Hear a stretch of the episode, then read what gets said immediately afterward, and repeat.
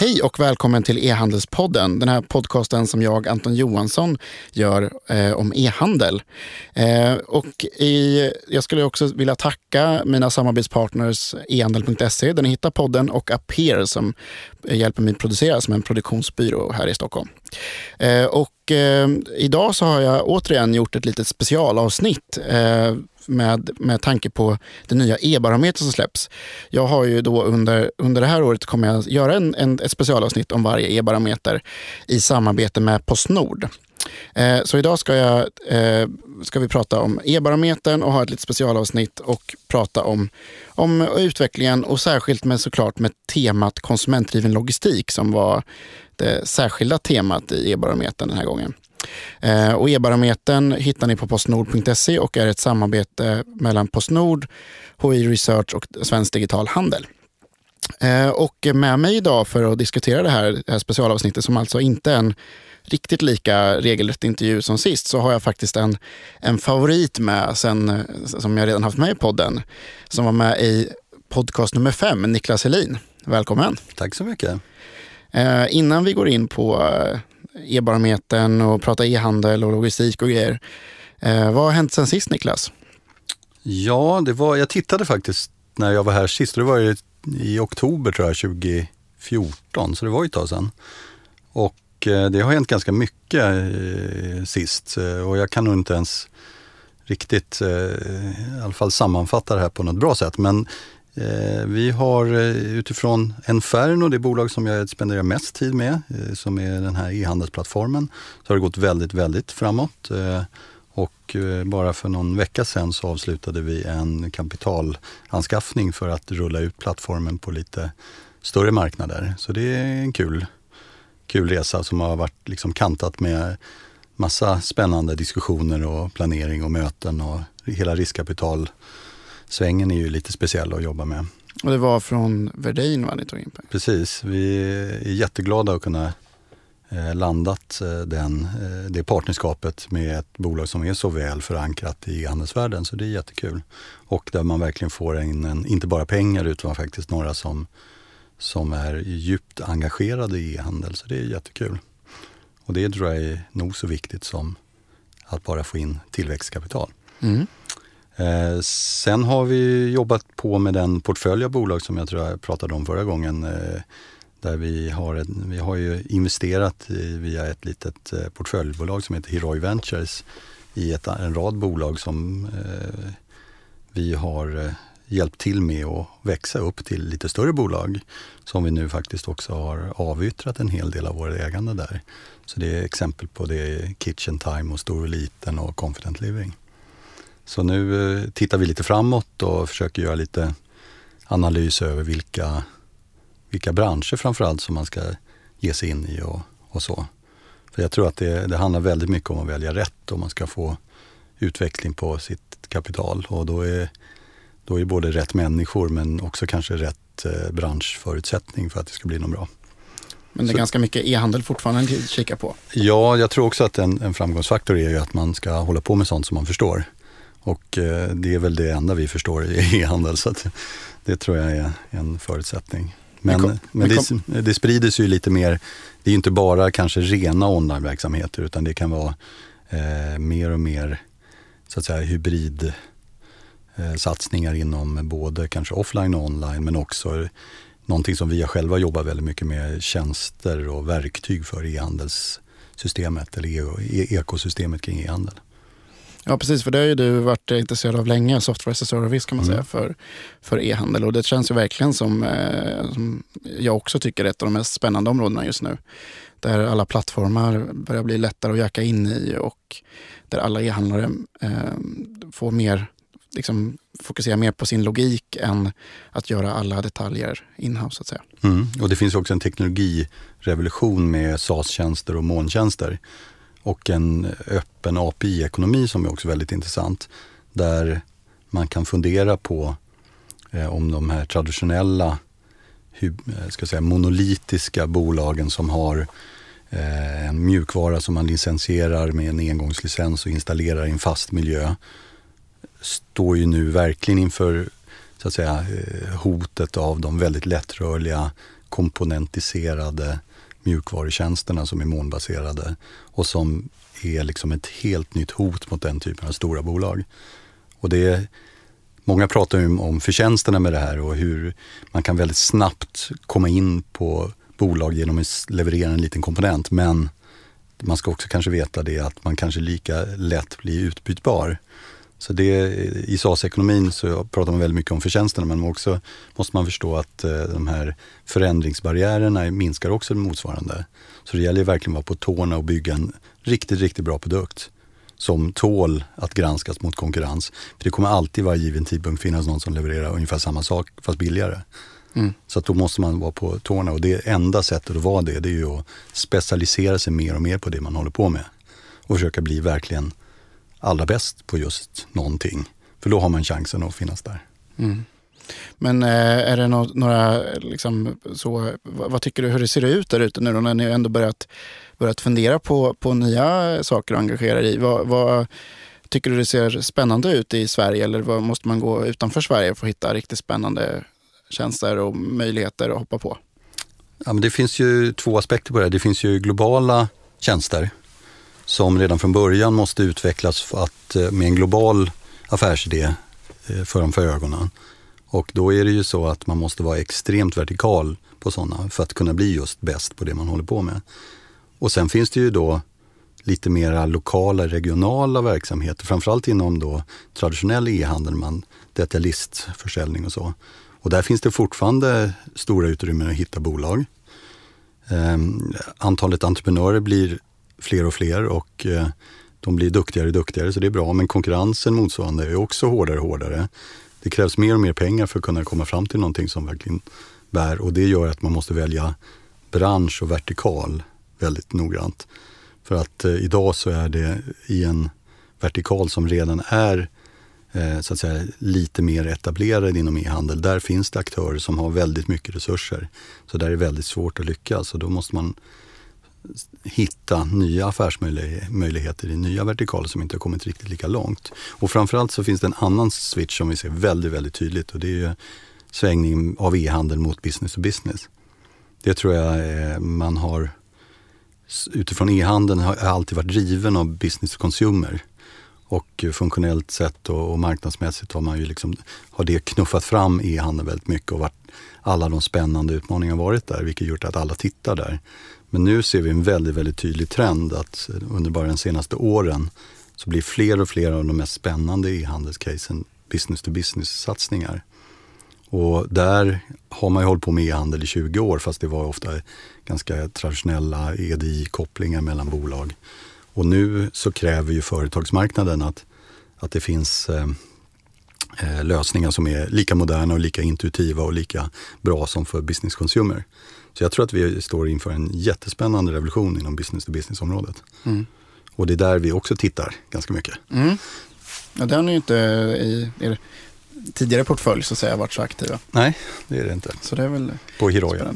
Det är, på Infernos kunder ser vi däremot väldigt mycket business to business case. Det är ju en, faktiskt nästan en, en övervägande mängd av de eh, leveransprojekt vi jobbar med som går mot företagsförsäljning. Har du något exempel på en sån kund som ni har jobbat med just på business? Vi har under några års tid jobbat med till exempel Blåkläder och deras business to business e-handel Eh, på, eh, i och för sig global basis, men, men det är en väldigt tydlig, vi har också under senaste året jobbat med HTH eh, Kök som är en kombination, men i den koncernen finns det väldigt mycket business to business. Och, ja, det finns många, många case som, mm. som nu eh, handlar om företagsförsäljning. Och kanske ibland en, de allra största företagen har ju en EDI-baserad elektronisk handel idag.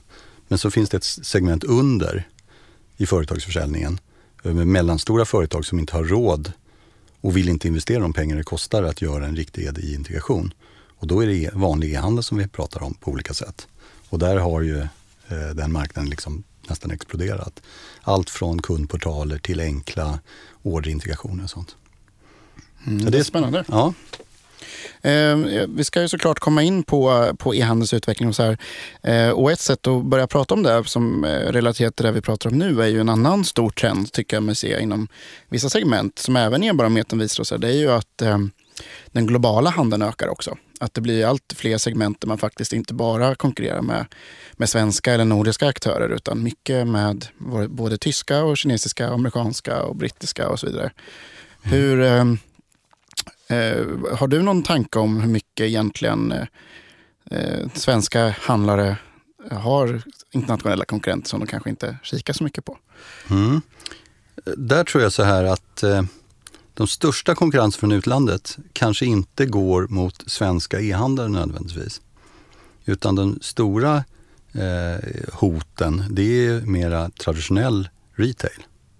I, idag så, och det tror jag att eh, en hel del av, av inom kläder, mode och skor får känna av att eh, plötsligt så finns det internationella konkurrenter till den fysiska handeln som faktiskt tar substantiell del av försäljningen det har, det har varit något nytt. Jag, jag har ju varit väldigt orolig över, så länge jag har hållit på med e-handel, i alla fall sedan mitten av 2000-talet, då var jag orolig över den utländska konkurrensen från utländska handlare. Den var kanske något överdriven, den oron, för att det var väldigt, det var tiondels procent av, av e-handeln som gick utomlands då. Och nu börjar den här bli en substantiell volym. Eh, samtidigt så har ju vissa vertikaler Eh, är ju så att de är så pass konkurrenskraftiga på sitt e-handelsområde att de faktiskt eh, kan möta den utländska konkurrensen med en eh, likvärdig prispunkt och en snabbare leverans. Och då kanske man inte drabbas lika mycket av, av utländsk konkurrens. Medan eh, inom eh, lite mera traditionella vertikaler så har den på ett mer markant sätt märkts under de senaste två, tre åren. Och det där är någonting som verkligen stora retailföretag måste ha koll på. Att, att, eh, men, men jag tänker ändå just inom, även på e-handelssidan. Ju, I e-barometern så är ju det vanligaste som eh, landet som, som svenskar handlar från är ju Storbritannien. Eh, tätt följt av Kina, sen Tyskland och USA. Och jag menar, eh, Kina särskilt, liksom, där finns en väldigt stark eh, köpkraft här på väldigt mycket. Man, det, det är väldigt låga prispunkter och man på något sätt tycker jag mig se också ett beteende där faktiskt folk eh, är beredda på att ta en längre leveranstid och lite konstigare returregler för att den här grejen bara kostar 30 kronor eller någonting inklusive frakt. Mm. Det blir, och det blir ju en ganska svår konkurrensfördel för, för dem som inte vi kommer kunna... Vi, kan, vi kommer ju aldrig kunna skicka någonting så billigt Um, mm. Så, så det, jag, jag, tycker just det här Kina, Tyskland och Storbritannien, där tycker man ändå man, man vi liksom haft en naturlig konkurrens ganska många år. Men det här att Kina tar ju så stark fart mot Sverige och att det inte är så svårt att handla där är ju en stor problematik ändå för många handlare. Mm. Visst är det det. Inom, särskilt inom vissa områden tänker jag som småprylar och roliga presenter och mm. eh, viss del av enklare hemelektronik och såna saker. Mm. Det, jag tror att Kina har ju sina, för första är ju den kinesiska marknaden väldigt väldigt speciell och det finns eh, vissa produktsegment som du säger är väsentligt mycket mer representerade konkurrensmässigt därifrån än andra. Det finns också någonting kopplat till eh, varumärken eller generiska produktkategorier och så. Eh, så att visst är det så och eh, den här leveranstiden är ju också någonting som påverkar kanske vilken typ av varor som man är beredd att köpa därifrån.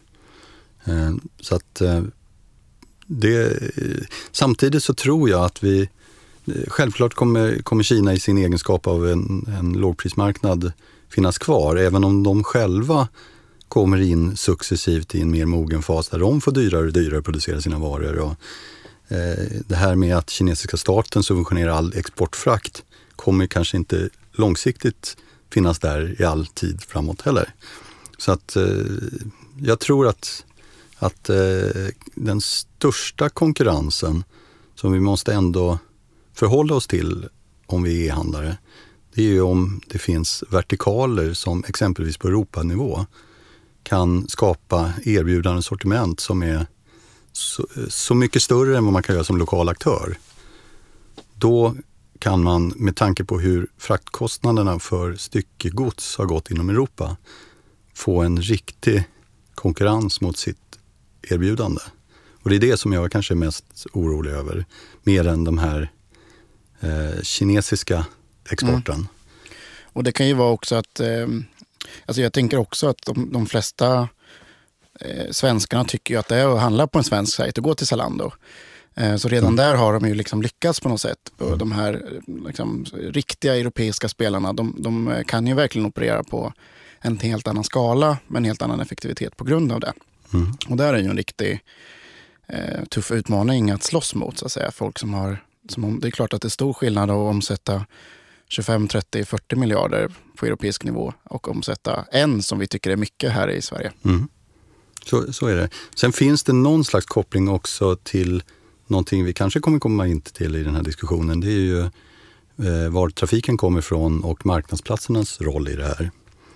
För eh, det är ju väldigt tydligt så att handeln är ju en aspekt på vad man köper ifrån. Minst lika viktigt är ju ens köpbeteende och varifrån man, man börjar sin köpprocess någonstans.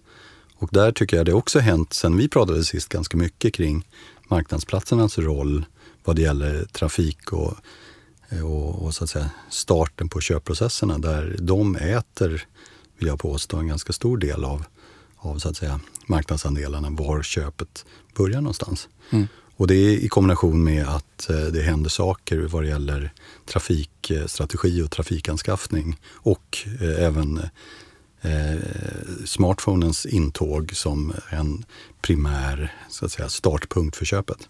Mm. Och jag, jag, tror också att just när man kommer tillbaka till det här med Kina också, att det är inte alls nödvändigtvis så att eh, de här produkterna man köper då direkt från Kina inte såldes i Sverige. Utan det är möjligt att alla såna här dollarstores och grejer redan har sålt de här.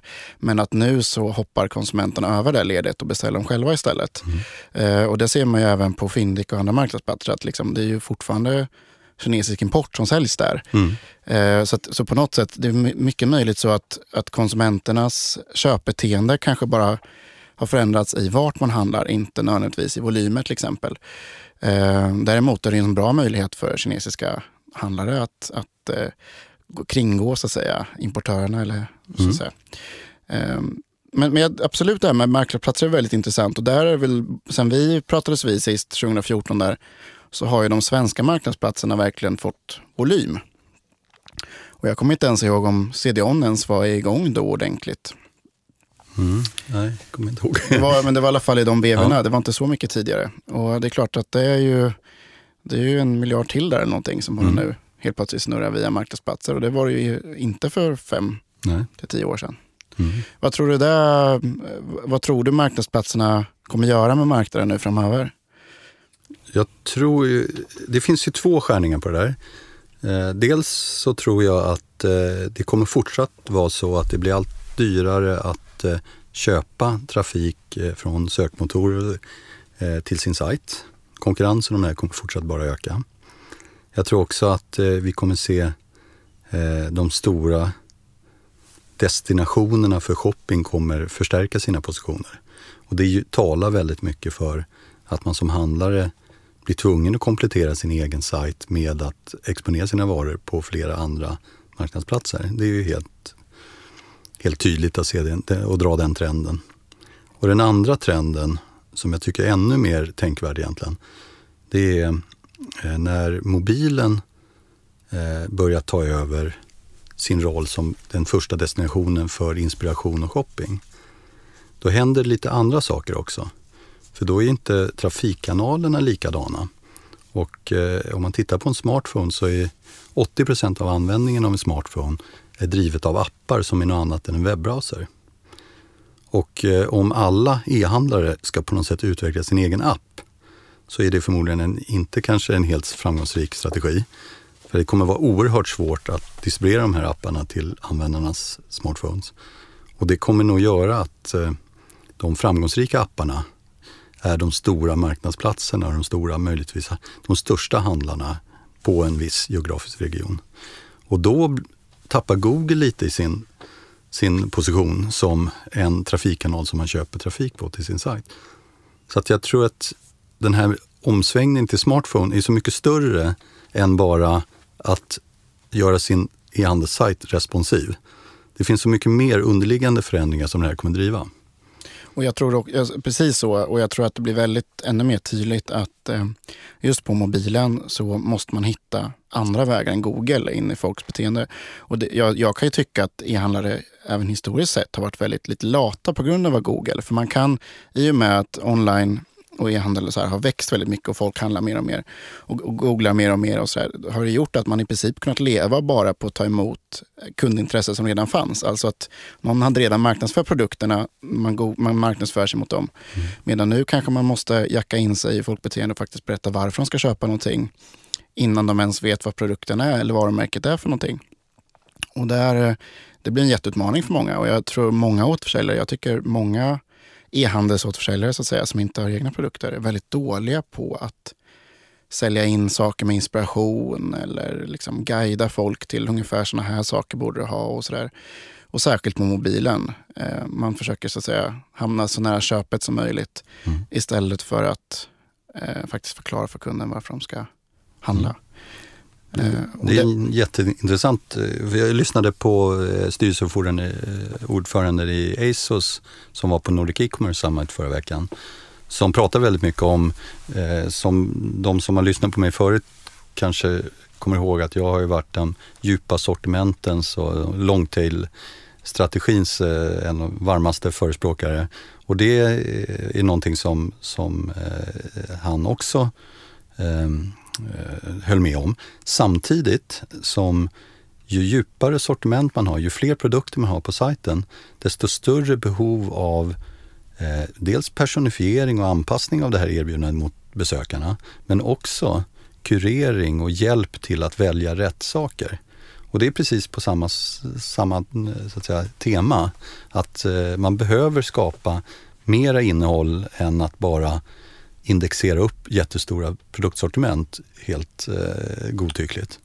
Och, och, det tror jag är en, en, en, trend och det går i takt också med, med, med, content marketing. Och sen finns det en tredje aspekt, det är ju att när vi tänker på det här med, med smartphones och appar och handelsplatser, marknadsplatser så tror jag också att det eh, vi kommer under den närmsta tiden knäcka nöten med kopplingen mellan e-handel och eh, eh sociala kanaler.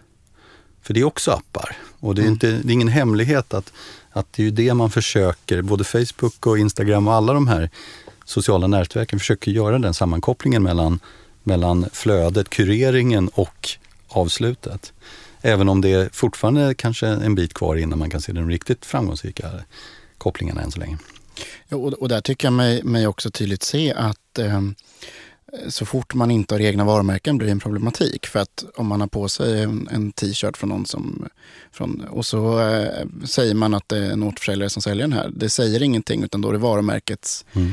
ägare som får den exponeringen. Och det är därför som till exempel Daniel Wellington och många andra jobbar extremt effektivt till exempel med mm. Instagram som kanal. För de kan verkligen trycka ut en, en, eh, en rabattkod och visa upp en, en Eh, en klocka för, för jättemånga och få jättemycket försäljning på det. Mm. Medan en återförsäljare har jättesvårt mm. med de här kanalerna. Så att, eh, jag tycker mig se att varumärkesägarna har ett jätteförsprång just nu i de sociala kanalerna på mm. grund av de här. Att det är mycket närmare affären för dem. Ja. Särskilt de som har en produkt som faktiskt går att visa upp på ett snyggt sätt. Det är klart, har man eh, något som är svår, svårt att visa eller som inte är så snyggt att visa så kanske det, det är svårare. Mm. Eh, men för att komma vidare lite då från, från det här med, med det internationella ändå, men, en, men, men ändå komma in i logistik här så tänker jag eh, en viktig grej ändå som vi i Sverige kan ha är ju det här med att, eh, liksom, att konkurrera med lokal logistik så att säga på lokala marknaden.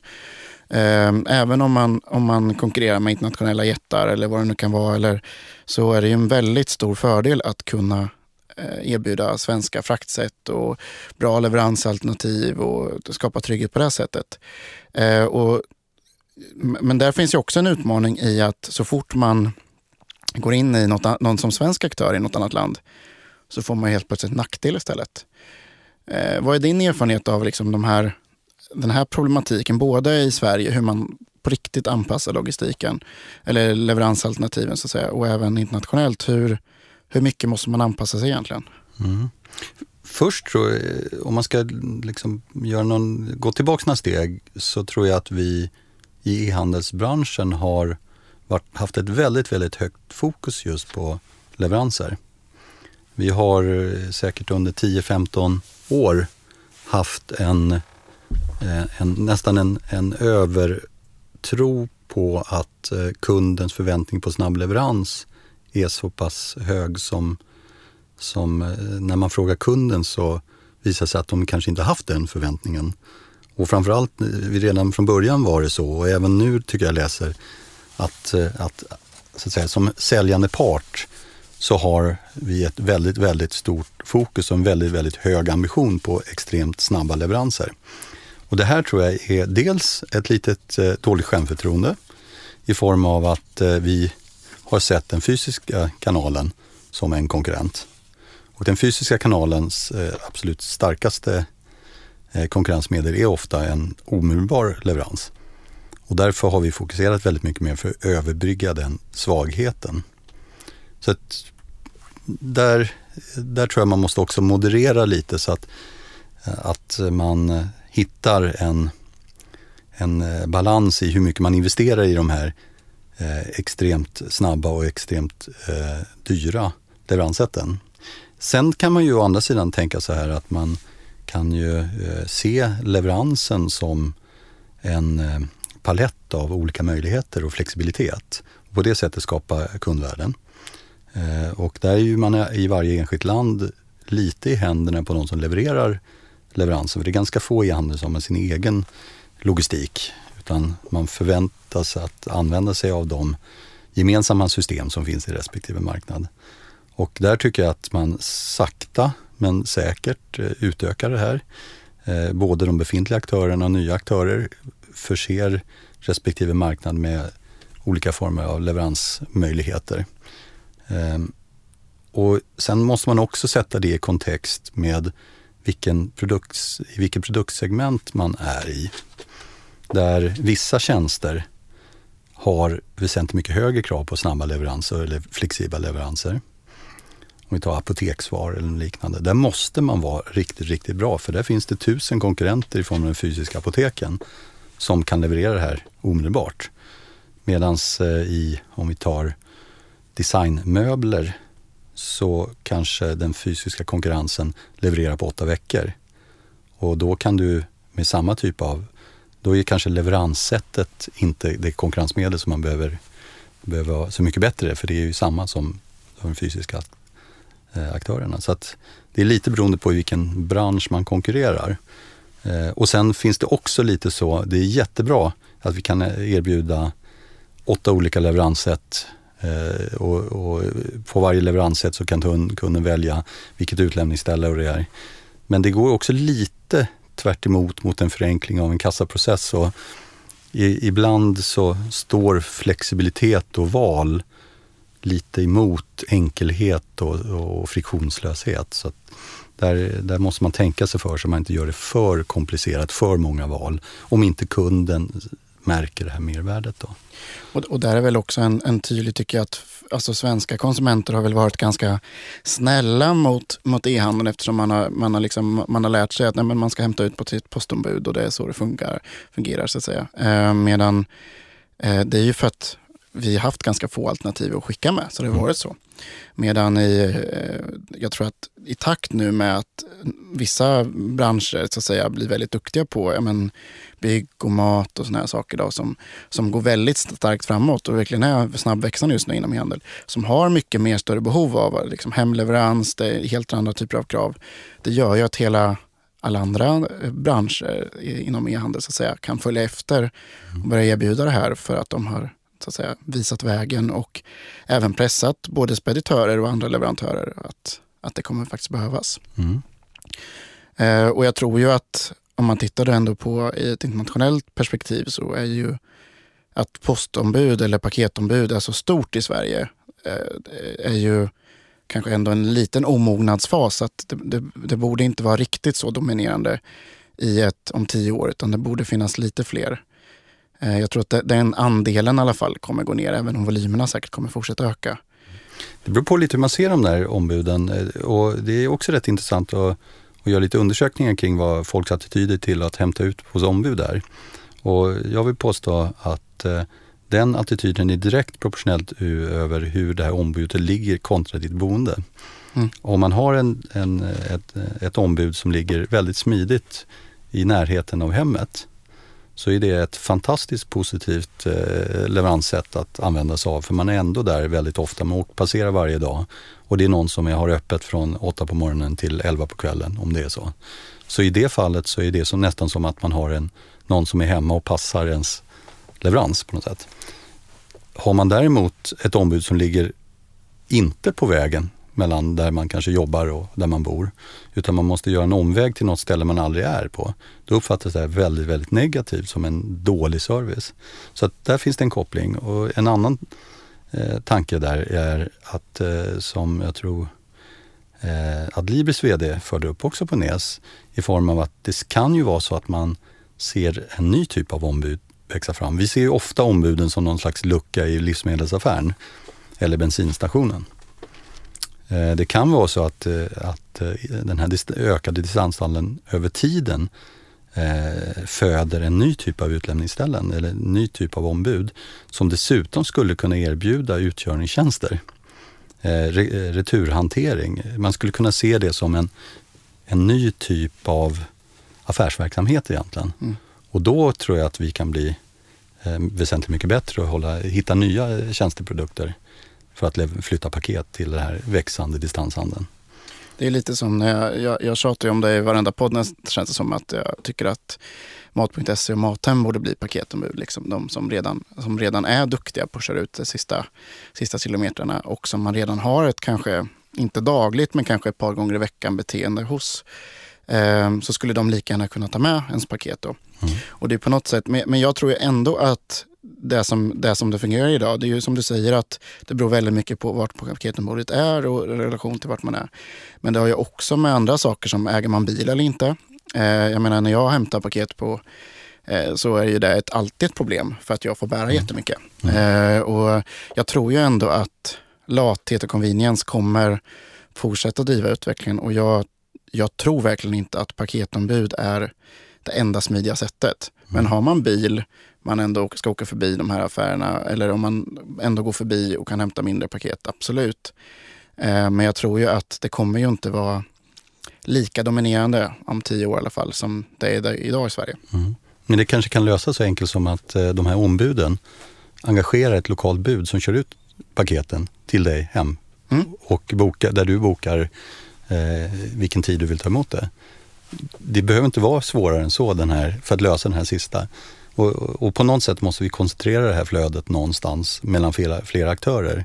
Och, eh, och som sagt, eh, vi behöver ha det på daglig basis. För jag tror att vi, det, de här mat, eh, matbilarna, de ser man ju som jättespännande distributionskanaler för andra varor. Samtidigt så är det ju så att eh, vi ställer krav på att grejerna ska komma imorgon eller samma dag helst. Då kan man ju inte vänta på hem, mathemsbilen som kommer på fredag. Utan Nej, för det är väl det som är möjligheten där eftersom mat eh, får man levererat många gånger. Mm. Eller liksom, det, är ju, det är ju mer ett, ett eh, de, kör, de, troligtvis de som kör ut oftast i Stockholms innerstad liksom, mm. redan.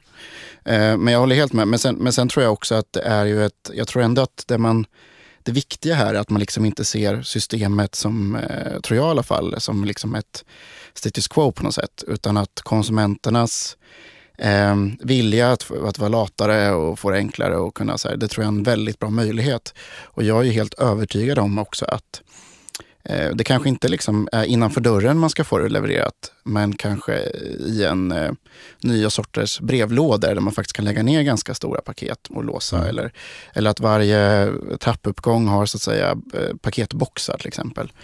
Eh, och där känns det som att det inte alls behöver vara jättekrångligt mm. att styra upp. Mm. Um, och, det, och det, det, ser man ju också att vissa, vissa länder så är det ju ganska vanligt att man har en, en ansvarig till exempel i varje flerbostadshus som tar emot paketen dagtid och sådana mm. saker också.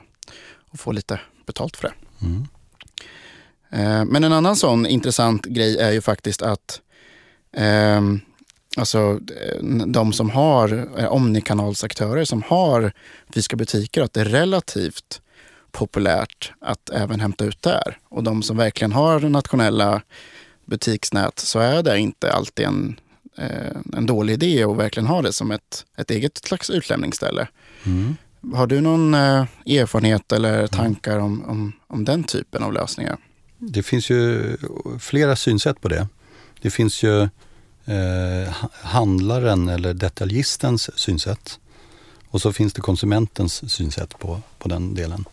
Eh, och sen är ju då click and collect eller pick up at store kan ju vara lite olika saker. Det, utifrån konsumenten, om vi börjar där, så kan ju, eh, finns det ett behov av och en, en eh, konsumenttrend att man åker inte helt random till en butik och hoppas att de har saker. Det är ett konsumentbeteende som är under förändring. Förr gjorde man det. Då åkte man till en, en, en eh, kategoridestination där man förväntade sig att man kunde köpa saker och sen hoppades man att de hade din storlek och din modell som du var ute efter. Ehm, och sen med e-handeln, då bör man vända på det där. Då kanske man bestämmer sig lite mera fast på vad man är ute efter. Och då börjar den här resan till den fysiska butiken blir lite mera hasardlik då man inte visste huruvida de hade just den varan som man trodde att de kanske hade. Och sen börjar de här fysiska detaljisterna lägga ut sina produktsortiment på nätet. För man ska kunna se det och i bästa fall kanske till och med visa vilka varor som är tillgängliga. Då finns det ju ett click and collect-flöde som handlar om att kunna boka varor så att man inte åker förgäves till butiken. Så att själva köpet då på nätet handlar mer om att säkerställa att man kan plocka upp de här varorna när man åker dit. Sen finns det ett annat flöde där, där det handlar om att eh, man vill använda butiken som en trygg utlämningspunkt för varor inklusive betalning. Där finns det också vissa tankar där man där känns eh, som att eh, butiken med en, med en, fysisk person, där man kan konfirmera köpet och vara säker på att betalningstransaktionen inte hamnar hos någon skum typ. Eh, men, och sen kan man vända på det där utifrån eh, butikens perspektiv. Där man ser att mer och mer av konsumentköpen startar på nätet.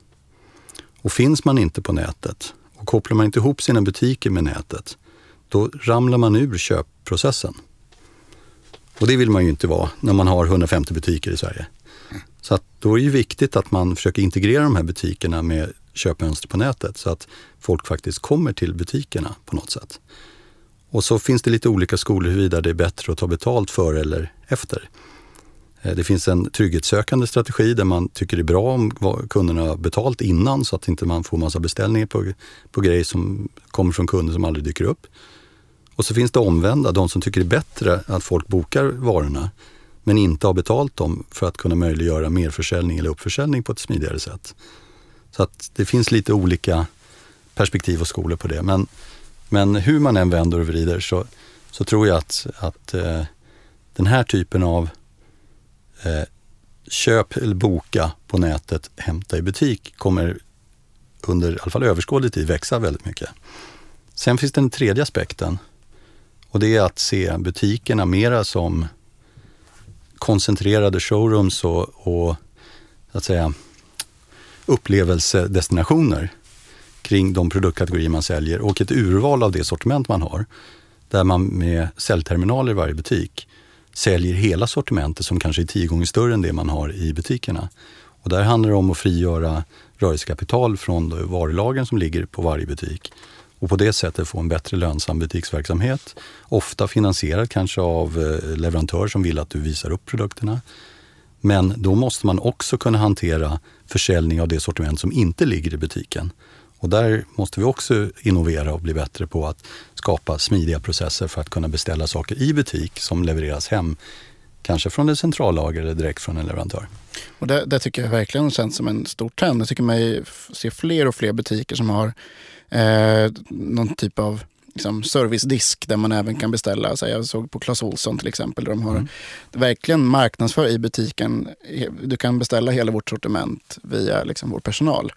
Mm. Um, och det, är ju, det tänker jag är en väldigt naturlig utveckling. Men sen tror jag också just det här med att när man, får ut, när man beställer hämt, eller hämtning i butik eller, man ska säga, eller bokar så finns ju även en, en, eh, en möjlighet och en service möjlighet där. Att man kanske till och med får testa varorna där innan man köper dem. Och det är också mycket kanske lättare att returnera varor eller reklamera varor och sådana saker. Eh, och bara en sån här sak som om man säljer någonting tekniskt, att man får hjälp med att sätta igång den och sådana saker. Mm. Eh, och det tror jag kan, kan verkligen vara en möjlighet till att ta bort prispress också. Eh, att för att man adderar på någon typ av av mjukt värde ovanpå som är lite svårt att ta på men som, som kanske en, en pure play i handel skulle ha lite svårt att, att eh, lägga till så att säga. Mm. Ja. Nej, men det, så, det, så det är spännande transformering i eh, detaljistleden tycker jag nu. Just där eh, på riktigt så, så tror jag köpbeteendet har ändrats väldigt tydligt samtidigt som vi är under en, en förvandlingsfas vad det gäller hur vi driver vår handel i de här olika kanalerna. Men, eh, men sen ska, kan man också se på det ur ett, ur ett perspektiv där kanske det, det börjar bli så att eh, omnikanalaktörer ändå har en, en, eh, om en tillfällig fördel på det sättet. Om, om kunderna gillar verkligen att hämta det. Tycker jag, man, jag tycker mig se också att e-handlare faktiskt börjar mer aktivt än förut Eh, bli omnikanalsaktörer, de som mm. förut var PurePlay. Mm. Um, och det kanske är av den här anledningen, eller vad, vad tror du? Det kan nog finnas flera anledningar. Det ett, ett, en anledning att finnas i den fysiska kanalen är också en varumärkesperspektiv med synlighet och trygghet och bygga värden i, i det här online-varumärket. Eh, det finns också eh, exempel på eh, outletverksamheter där man försöker använda en, en fysisk butik för att eh, få ut gods som kan vara väldigt svårt kanske att sälja i, i den online-kanalen. Så att eh, där finns det. Samtidigt ska man ju vara medveten om de utmaningar en, en, ett omnikanalkoncept har. Och det som fortfarande kanske är den största nöten att knäcka, det är ju hur man kan möjliggöra en, en utlämningsflöde via sina butiker på ett logistiskt vettigt och kostnadsmässigt sätt av saker som inte finns normalt i butikerna. Där tror jag att man, det finns en kostnadsutmaning i det flödet som man behöver liksom lösa. Eh, och en, den, tre, den sista liksom reflektionen till det här med utlämningstjänster, det är ju vi har idag i, i de nordiska marknaderna i alla fall ett kostnadsläge för personal som är relativt högt. Och det gör ju att eh, jag gjorde en liten baklängesräkning och tittade på vad kostar det egentligen att ha någon som kör ut saker? Och det, det är en utmaning såvida inte man får väldigt stor volym att kunna köra ut saker för mindre än 200-300 kronor. Och då är frågeställningen, är konsumenterna beredda att betala för en hemkörningstjänst? Eh, och det här har bara med löneläge, sociala avgifter, beläggningsgrader. Om man sätter in den kalkylen så, så blir det en utmaning. Och så jämför det med England som jag har varit mycket i. Där man har en lönekostnad som är på en oändligt mycket lägre nivå och där man har ett distributionsnät av billiga bud och en demografisk densitet av människor som är mycket, mycket mer koncentrerad.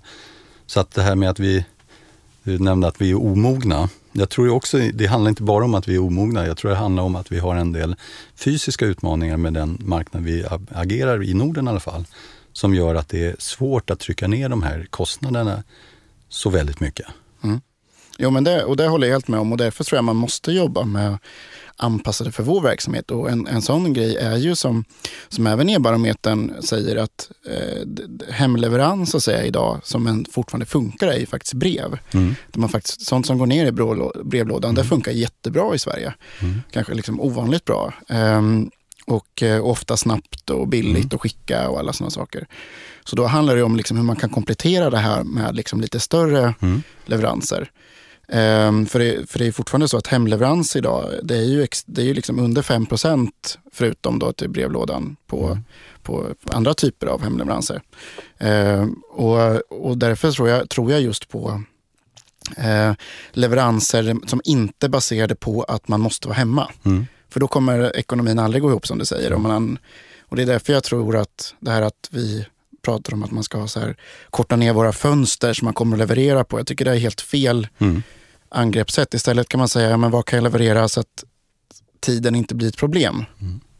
Och det där adresserar ett annat problem och det är ju faktiskt att idag så har vi ju, i alla fall i den svenska marknaden, det är Postnord och Brink som gör den typen av leveranser. Det är ju de typ enda aktörer som... Och de har ju också utmaningar med minskande brevflöden. Och då kanske man behöver adressera, för om de minskar så mycket så kommer de här billiga varubreven som är en tiondel kostnad mot ett paket, de kommer ju att ramla upp i pris om det inte blir tillräcklig volym i det här. Och då kanske man kan ändra volymen genom att ändra formfaktorn, precis mm. som du är inne på. Så att eh, jag tror att det finns en, en, en kommersiell eh, drivkraft kring det här också, att försöka innovera och, och förbättra. Och då, eh, när, just på e-barometern så är det ju så att säga 0% som levereras via paketautomat idag. Mm. Eh, men då pratar man ju paketautomater kanske på, på liksom tågstationer och mm. sånt.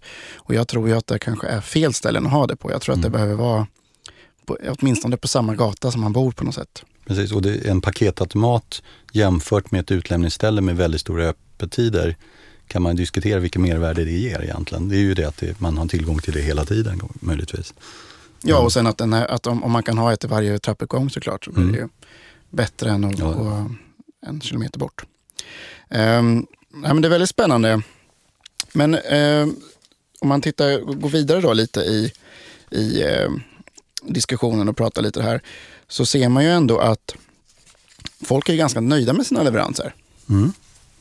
Och det var ju lite det som jag inledde med, det att eh, i princip så är konsumenterna nöjdare än handlarna med leveranserna. Alltså, eller eh, de som bedriver e-handel har ett väldigt högt fokus på just leveransen. Och det tror jag är drivet både av kund, att driva kundnöjdheten självklart, men också tror jag att det drivs väldigt mycket av den konkurrensbild man har mot de fysiska aktörerna. För det är den konkurrensmedlet som man har man adresserar ofta sina svagheter väldigt mycket istället för att förstärka sina styrkor. Mm. det är alltid lättare att ta tag i problem än att försöka göra någonting som är bra ännu bättre. Men ofta finns det kanske poäng med att, eh, att lägga mer tid på det som fungerar riktigt bra än att försöka lösa problem om det inte är så att kunden upplever som att det här är ett stort problem. Mm. Så man Men, behöver balansera det här. Men ändå så, så pratar man mycket om, om liksom det här med valfrihet och alternativ, eh, alternativa leveranser och sådär. Eh, men, men eh, vi pratar ju lite om, om eh, prisviljan för det, eller liksom betalningsviljan för det.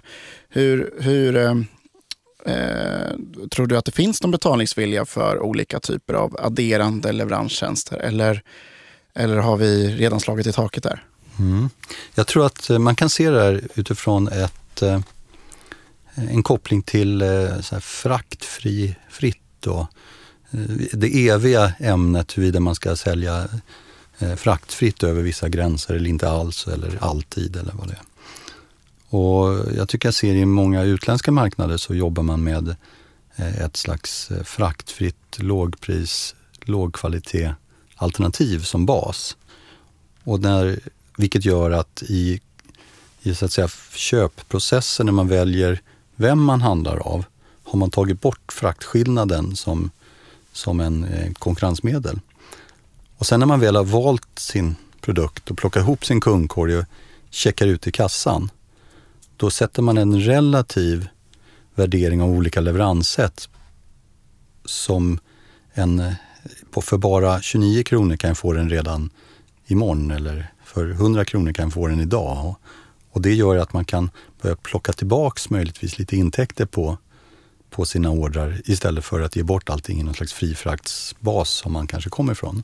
Och där tror jag man kan innovera väldigt mycket och det handlar inte bara om leveranskostnader. Det handlar om tjänster överhuvudtaget. Lite som, som vi pratade om, det, det kan vara eh, hjälp att komma igång, men det kan också vara eh, hjälp med emballage och installation eller vad det nu är. Och i vissa kategorier är det här förutsättningar som vitvaror och sånt. Men eh, det kan man säkert utvidga som som merförsäljning, upsell-tjänster för många andra kategorier. Mm. Och, och, jag tror att det känns ju också som att eh, vi pratar ju mycket också om att man ska ge många alternativ och liksom göra den här flexibiliteten i, i, i checkouten. Men jag, jag tror liksom på något sätt, egentligen är det ju inte valfriheten som är det absolut viktigaste, utan det är anpassningen efter kundens kundbehov så att säga. Mm. Och där tycker jag man, man eh, idag eh, tycker jag man ser väldigt få som har lyckats med det här. Att man på något sätt antar att folk vet vad så här posten MyPack gentemot eh, Fedex eller Bring eller vad det kan vara är för någonting. Ehm, och att man ens antar att folk bryr sig om vad MyPack är. Det är mm. ju eh, helt upp och ner. Man, man, eh, man måste på något sätt börja i när vill jag ha varan, hur snabbt, hur vill jag ha den levererad och vart och så vidare. Mm. Och där sätta upp sen förutsättningar för olika valmöjligheter för, för just prispunkten. Då. Mm. Men eh, jag tycker verkligen vi har långt att gå där. Mm. Eh, och jag tycker inte heller de här checkout, eh, frakt eh, eller leverans checkouts alternativen som börjar komma ut nu riktigt lever upp till, till det. Mm. Som tur var finns det lite att göra där också. Ja, det, det finns lite att göra där. Härligt. Um, men, men det är väldigt tydligt ändå att, att eh, om man även tittar i e-barometern att, eh, att det ändå är väldigt viktigt att veta när den kommer. Och där finns ju också en annan innovation, eller man ska säga, som, eh, det är väl inte innovation vid det här laget, men det känns ju som att det finns en, en stor informationsproblematik eh, i att man idag inte kan följa eh, paket till exempel tillräckligt exakt eller få, eh, om man liksom på något sätt utgår ifrån när det skickas istället för när det levereras mm. i kundkommunikationen. Mm. Vad tror du vi kan göra där för någonting? Ja, och där får man nog också, där är jag lite tudelad måste jag säga. Eh, om man är väldigt duktig på att leverera och levererar väldigt snabbt, då är ju eh, jag som konsument ganska ointresserad av att följa vad bilen är om, om jag vet att jag kan få den inom tre timmar. Och så, att, så att behovet av att spåra sitt paket minskar med snabbleverans helt klart. Medan om jag beställer några slalomskidor från, från nedre delen av eh, Europa och har två veckors leveranstid och ska åka iväg på någon resa vid ett visst datum. Då är jag faktiskt intresserad efter en vecka huruvida den här kommit upp till någon omlastningspunkt i Tyskland. Så att på något sätt så finns det någon slags koppling där till leveransens eh, osäkerhet eller, eller längd. Och sen är det precis som du säger, jag är ganska ointresserad över när, jag, eh, när, när min leverantör levererar ut godset. För det är ofta där aviseringsprocessen börjar. Ofta är jag intresserad av leveransfrågor innan den punkten. Har de beställt det där? Som, om det nu var en, en beställningsvara, har de, har de beställt den här eller har de, eh, ligger den här i någon slags backorderflöde som jag aldrig vet när den kommer? Och, och så vidare. Så det finns ganska många touchpoints när man kan kliva in och faktiskt eh, involvera konsumenten i vad som händer med min order. För det är det viktigaste konsumenten har med mig som säljande part. Det är vad händer med min lagda order. Och en annan fördel med det, det är ju att det flödet skapar en lojalitet i transaktionen, vilket adresserar lite av returproblematiker senare. Ju mer man pratar, ju mer man informerar, ju mer man talar om att man jobbar med en viss konsuments order, desto större lojalitet får den här konsumenten tillbaka till den som håller på att jobba med det här. Vilket gör att han i mindre utsträckning är beredd att avboka eller inte hämta ut eller vad nu det här returflödet skapas. Så där kan man faktiskt förebygga lite problem också. Ja men verkligen. Jag kan ju tycka liksom att man pratar väldigt mycket om liksom trygghetssymboler och jobbar mycket med trygghet på sajt och sådär. Men sen slutar man att prata om trygghet så fort varan har skickats. Så mm. det är mm. egentligen där som man är mest orolig som konsument. Mm. Och, och, jag, och jag håller med om att, det är liksom, att jag tror inte heller att så här, följa bilen är det mest intressanta här. Men på något sätt att veta eh, så, så nära som det går på när jag kan hämta den, vart. Eh, och, och, en annan sak som jag vet att Postnord har varit duktiga på nu på sistone tiden med sin app och sådär, det är att jag vill kunna veta till exempel hur stort mitt paket är. Behöver jag ta bilen eller inte? Mm. Bara en sån sak mm. är ju en sån här informationspunkt som idag tycker jag saknas i de flesta leveranserna som jag mm. får. Um, men, men det här med returer var ju intressant att vi kom in på också. För det är ju en annan, ett annat stort problem. Mm. Precis, och, och, det är ju som sagt, eh, här är ju det är ett område som är också väldigt eh, olika beroende på olika vertikaler. Där eh, höga returfrekvenser i vissa segment snarare handlar om kundbeteenden och problematik att välja rätt och, vid, och så vidare. Och, och i andra fallen är på ett väldigt låga nivåer som handlar mer om icke-fungerande varor och så vidare. Och, så att jag tror att det är svårt att vara generell hur man ska så att säga, hantera returflödena på rätt sätt. Ibland kan till och med höga returfrekvenser eh, vara någonting som man nästan uppmuntrar vid försäljningen för det skapar mer försäljning för att någon annan plockar upp varan. Mm. Så att ibland, ibland så kan det nästan sättas i system. Det man alltid ska göra, det är ju att efter ordern är tagen, då är det maximala täckningsbidraget definierat. Och sen handlar det om att försöka behålla så mycket som möjligt av det och det handlar ju om att, att eh, strömlinjeforma och, och skära kostnader ur hantering och så. Och där kan man göra väldigt mycket som både är nytta till kunden som ska returnera och de som ska hantera den här returen. Ta ur så mycket arbete, kundtjänst, eh, automatisera så mycket flöden som det överhuvudtaget går. Och, och det är ju också en, en, en sak som, som liksom konsumenterna allt mer tycker jag begär. Så att säga. De flesta mm. konsumenterna vill inte behöva skicka till en supportmail för att kunna göra en retur till exempel. Utan de vill kunna få det strömlinjeformat, enkelt, veta exakt vad som gäller och så vidare. Mm. Um, och, och, där tror jag vi har väldigt mycket att göra. Men där tycker jag även speditörer och leverantörer och plattformar och allt möjligt också har mycket att göra. För att um, det, är liksom, det är fortfarande väldigt dyrt med returer. Mm. Och det är inte helt naturligt hur byten görs och vart, och hur man kan skicka det och sådana saker. Mm. Um, och där kan, det, kanske, det kanske är så man ska göra med matleverantörer när man lämnar sina returer dit. Inte med, mm.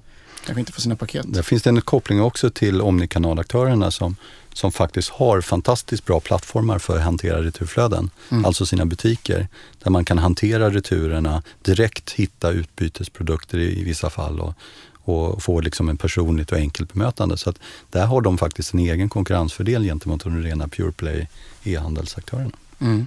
Och, och är väldigt duktiga just på att ha, göra en retur eller reklamation till ett byte istället mm. för för liksom ett, eh, och väldigt eh, tydliga ja, processer för det också. Mm. Vad, vad har vi glömt att prata om idag nu då, Niklas? Ja, vad, hur, hur det går i olika branscher har vi inte kommenterat så himla mycket. Ska vi gå tillbaka dit då? Nu lät det som att jag hade förberett det jättemycket. Men jag tänkte det är ju någonting som man brukar titta på. Vad är det som går bra och vad är det som går mindre bra och ja. varför och så? Vad ska vi, ska vi göra där då? Vad, eh, vilka branscher går bra då Niklas? Du som har papperna framför dig där. Ja, eh, det är ju som sagt det är eh, möbler, eh, inredningsdetaljer och den typen av saker går ju bra. Eh, vi har också eh, bra tryck i bygghandeln och den typen av varor. Extremt bra tryck, mm. måste man väl ändå säga. Precis. Eh, och sen var det någonting mer också. Det var... Vad var det? Eh, lek, alltså, leksaker är ju väldigt extremt bra tillväxt på också. Mm. Eh, och den kan ju nästan vara förvånad över att den inte tog fart tidigare med tanke på hur julhandelsintensiv den är och, eh, och, och liksom hur ganska välanpassade storlekar på produkter och mm. kända varumärken. Varför inte den tog fart tidigare faktiskt på nätet? Ja, ehm, där tror jag att där, där sitter man inne med en viss information om, om utmaningarna i leksaksbranschen. Mm. Men det är ju en bransch som dels eh, är en extrem säsongsberoende. Vilket är en utmaning för hela verksamheten att eh, i princip så, så ska hela året göras under de senaste, sista 20 dagarna. Um, och det gör ju att det är extremt svårt att dimensionera en sån verksamhet. Eh, I och med att man eh, i kombination med väldigt hög tillväxt måste ändå ta positioner i lager. Så att det finns liksom ingen, man kan inte titta hur mycket som ligger på backorder och sen köpa lite mer utan man måste köpa den kvantiteten man ska ha och så får man hoppas man räknar rätt. Det är ungefär den inköpsstrategi man måste ha där. Det är den ena delen. Den andra delen är att eh, försäljning runt övriga året är ofta Eh, Eh, ett löpande behov av olika former av eh, presenter och, liknande. Och tyvärr är man ju som konsument inte helt planerande i det beteendet vilket gör att eh, e-handeln har lite svårare på det löpande flödet att hitta ett, ett bra koncept. Medan på julhandeln då tar man en större andel av totalen just för att det är ett, ett bestyr som många gärna undviker. Den julklappshandeln. Mm. Så att, eh, men jag tror att eh, eh, eh, flera av de e-handelsföretag som håller på inom det här segmentet som jag känner till har eh, haft ganska häftiga utmaningar med att eh, eh växa sin logistik i den takt som man behöver för att och liksom ta den här, den här marknaden ordentligt. Men det blir bara bättre och bättre för varje år och det är en, det är en tillväxtmarknad som är riktigt bra. Och den har ju också diversifierat in i babyprodukter ska man också veta.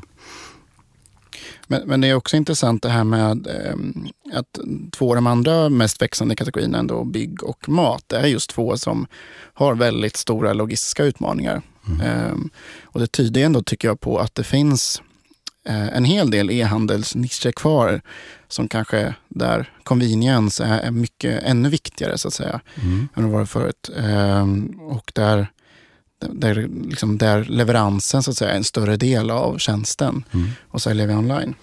Bygg och, och, möbler är ju exakt eh, väldigt lika i sin logik. Det är, det är varor som oftast inte finns i, på ett enkelt sätt att eh, hämta ut allt i hela. Det är, det är förenat med logistik väldigt mycket. Eh, ibland förenat med leveranstider. Eh, så att där så, så är logistiken en väldigt stor del av, av själva köpet. Och eh, också faktiskt en hel del, som tar en hel del av produkternas marginal eh, för de handlare som bedriver försäljning där. Medan mat, eh, som också visar fortsatt väldigt stark tillväxt, där ska man veta att dels så är det i och för sig från ganska låga nivåer av, av totalen, men det är också en, en, ett vanebeteende som liknar mera subscription-tjänster vilket traditionellt sett rampar upp mycket långsammare men, men har en mycket längre, eh, så att säga, en högre lojalitet och en, en stickiness till tjänsten som, som växer på sikt. Så att där, där är man ju trygg att den tillväxten kommer fortsätta stabilt under väldigt lång tid. Det, det tror jag är.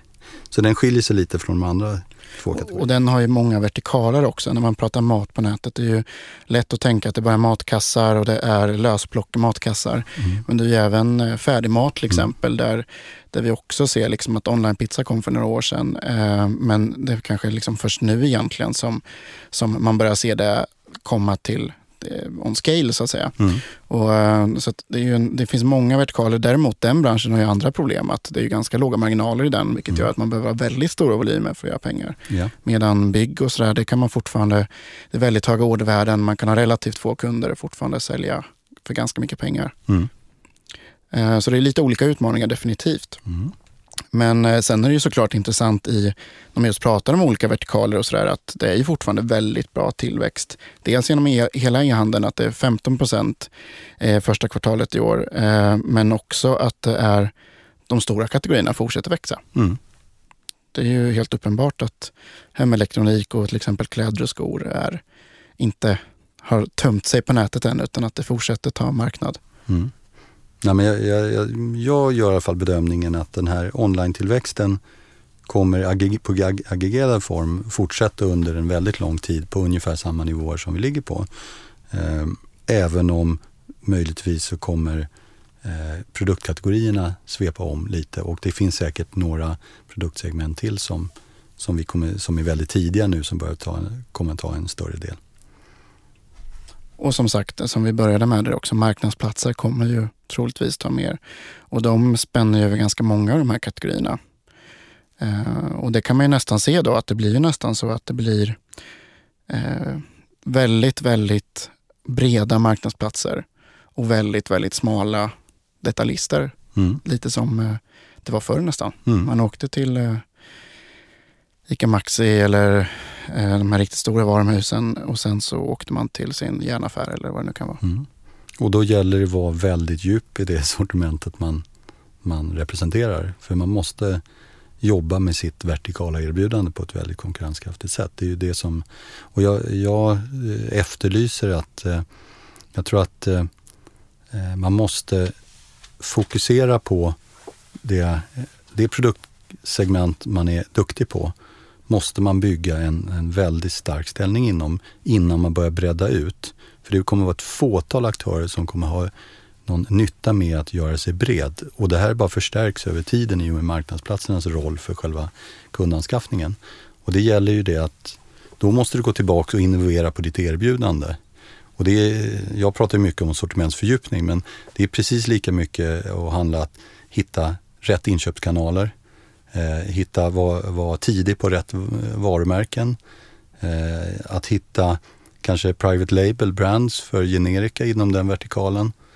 Eh, det finns väldigt mycket man kan göra för att förbättra sitt erbjudande inom den vertikal man är. Och det arbetet kommer säkerställa att man har en, en, en framtid i, i den här e-handelsutvecklingen. Medan om man, om man så att säga, fuskar på det och, och försöker plocka lite snabb omsättning genom att bredda sig och vara grund i flera kategorier, då tror jag man utsätter sig för en enormt stor risk kontra då, den utveckling med, med en allt mer konsoliderad köpprocess och, och, och, och, så att säga de här aggregerande tjänsterna som blir allt större och starkare. Och då tror jag att, att, eh, att det blir svårt. Mm. Men det var väl en bra sammanfattning tycker jag av ett bra råd. Eh, något annat du skulle vilja tillägga innan vi avslutar här idag?